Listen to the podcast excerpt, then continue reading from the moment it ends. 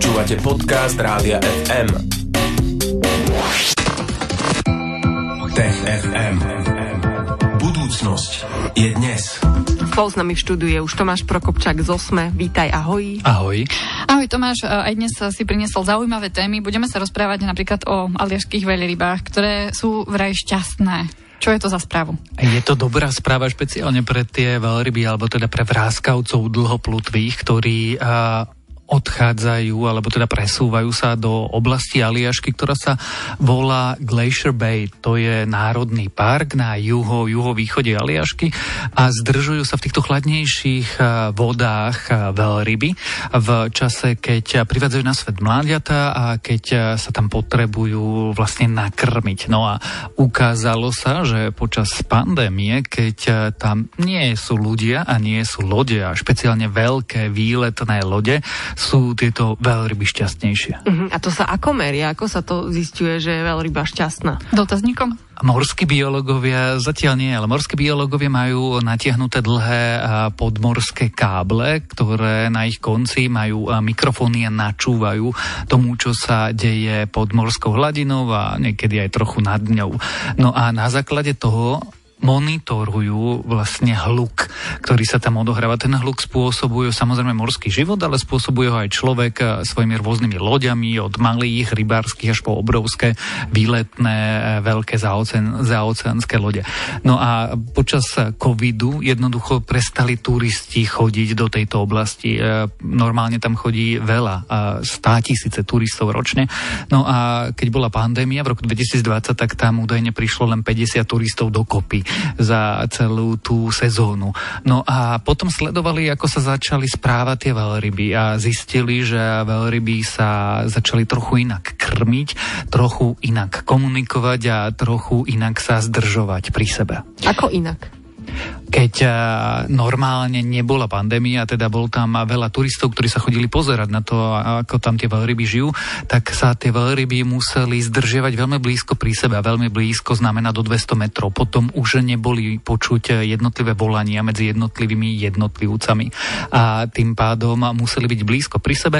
Zároveň sa zmenila štruktúra komunikácie. Morskí biológovia zistili, že počas sezóny turistickej, keď je tam veľa hluku od lodí, tak tie veľryby zjednodušili svoju komunikáciu a bola hlasnejšia. Predstav si to, ako keď si na párty, tak musíš kričať, mhm. môžeš rozprávať len na najbližších ľudí a tá komunikácia nie je moc komplikovaná, pretože veľké posolstvá neodovzdáš. Uh-huh. Ale zase na párty si šťastný. Dobre, veľryby to majú inak. Ako dlho tam nebolo ticho? Ako dlho to tam fungovalo v takom rachote? No, dlho. Vlastne desiatky rokov, odkedy to meriame, ale pravdepodobne stáročia a 18 mesiacov posledných vďaka pandémii tam bolo tichšie, akože oveľa, oveľa tichšie. No a tie veľryby zrazu si dovolili nechať mláďa niekde a odišli, odišli alebo odplávali. A aj na kilometr matka od toho mláďata, čo by inokedy nikdy neurobila, lebo nikdy sme nepozorovali takéto správanie v týchto vodách. A tiež bola komplexnejšia a trochu tichšia komunikácia medzi tými jednotlivými veľrybami. No ale to sa mení, pretože do oblasti už začali chodiť veľké výletné turistické lode. Znovu sa tam začali objavať rybárske člny a teda aj vyhliadkové člny práve, ktoré vozia turistov na vyhliadku za veľrybami.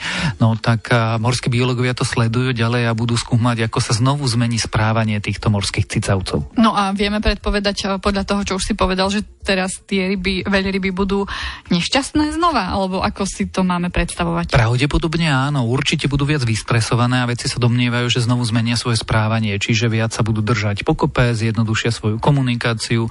Ak by sme asi eh, merali alebo vedeli merať eh, hladiny stresových hormónov, tak aj tieto by narastli. No eh, ich správanie sa znovu mierne pozmení a asi už nebudú, keď to trošku preženiem, šantiť v tých morských vodách, kde šantili predtým, ale budú sa zdržiavať v bezpečnejších vzdialenostiach.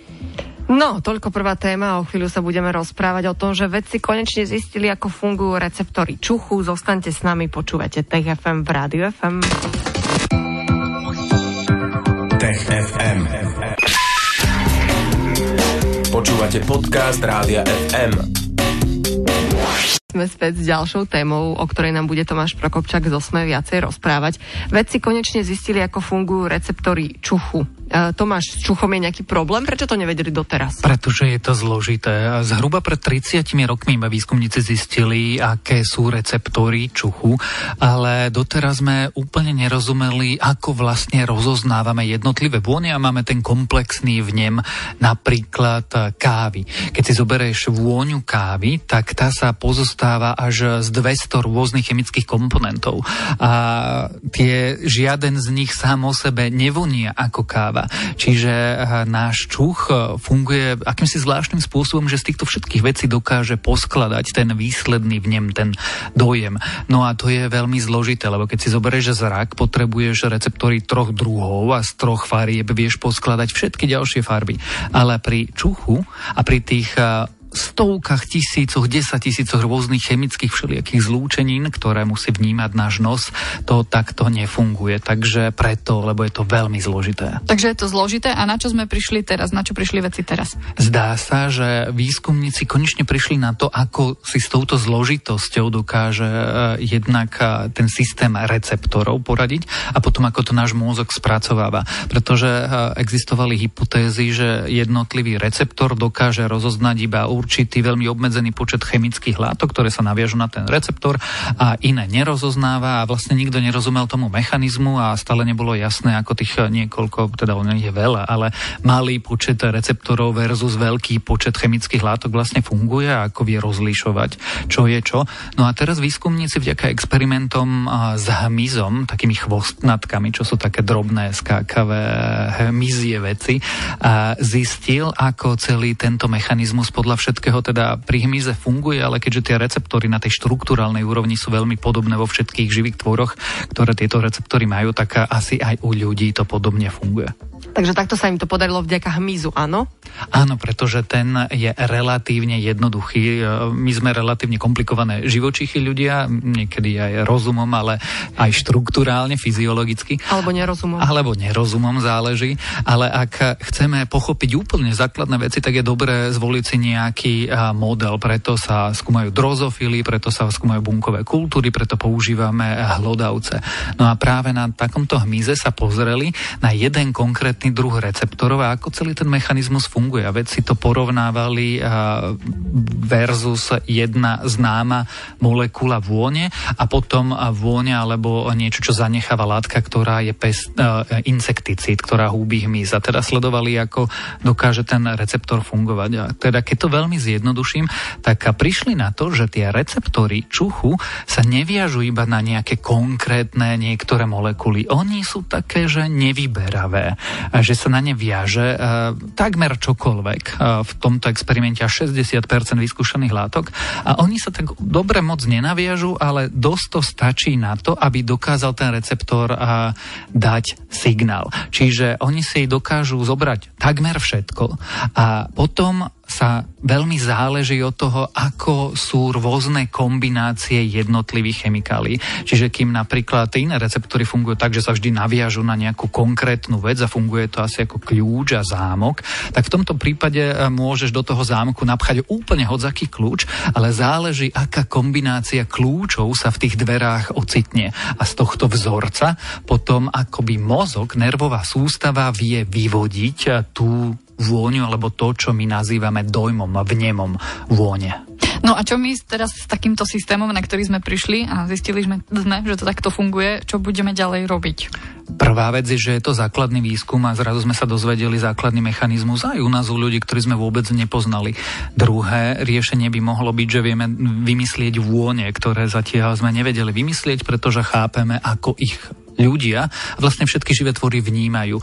No a tretia vec je, že ak pochopíme tento mechanizmus a zdá sa, že ho začíname chápať, tak pri ľuďoch, ktorí majú problémy s čuchom, ktorí majú problémy s vôňami, a ktorí napríklad necítia, by sme mohli prísť na to, ako skúsiť liečiť takéto problémy. No, to by bolo veľmi zaujímavé, tak budeme držať vedcom palce. Je to fajn, že už začínajú niečo chápať, teda čo sa týka receptorov čuchu a ďakujeme tebe Tomáš Prokopčak zo sme, že si nám o tom prišiel porozprávať. Maj pekný zvyšok dňa, ahoj. Ahoj.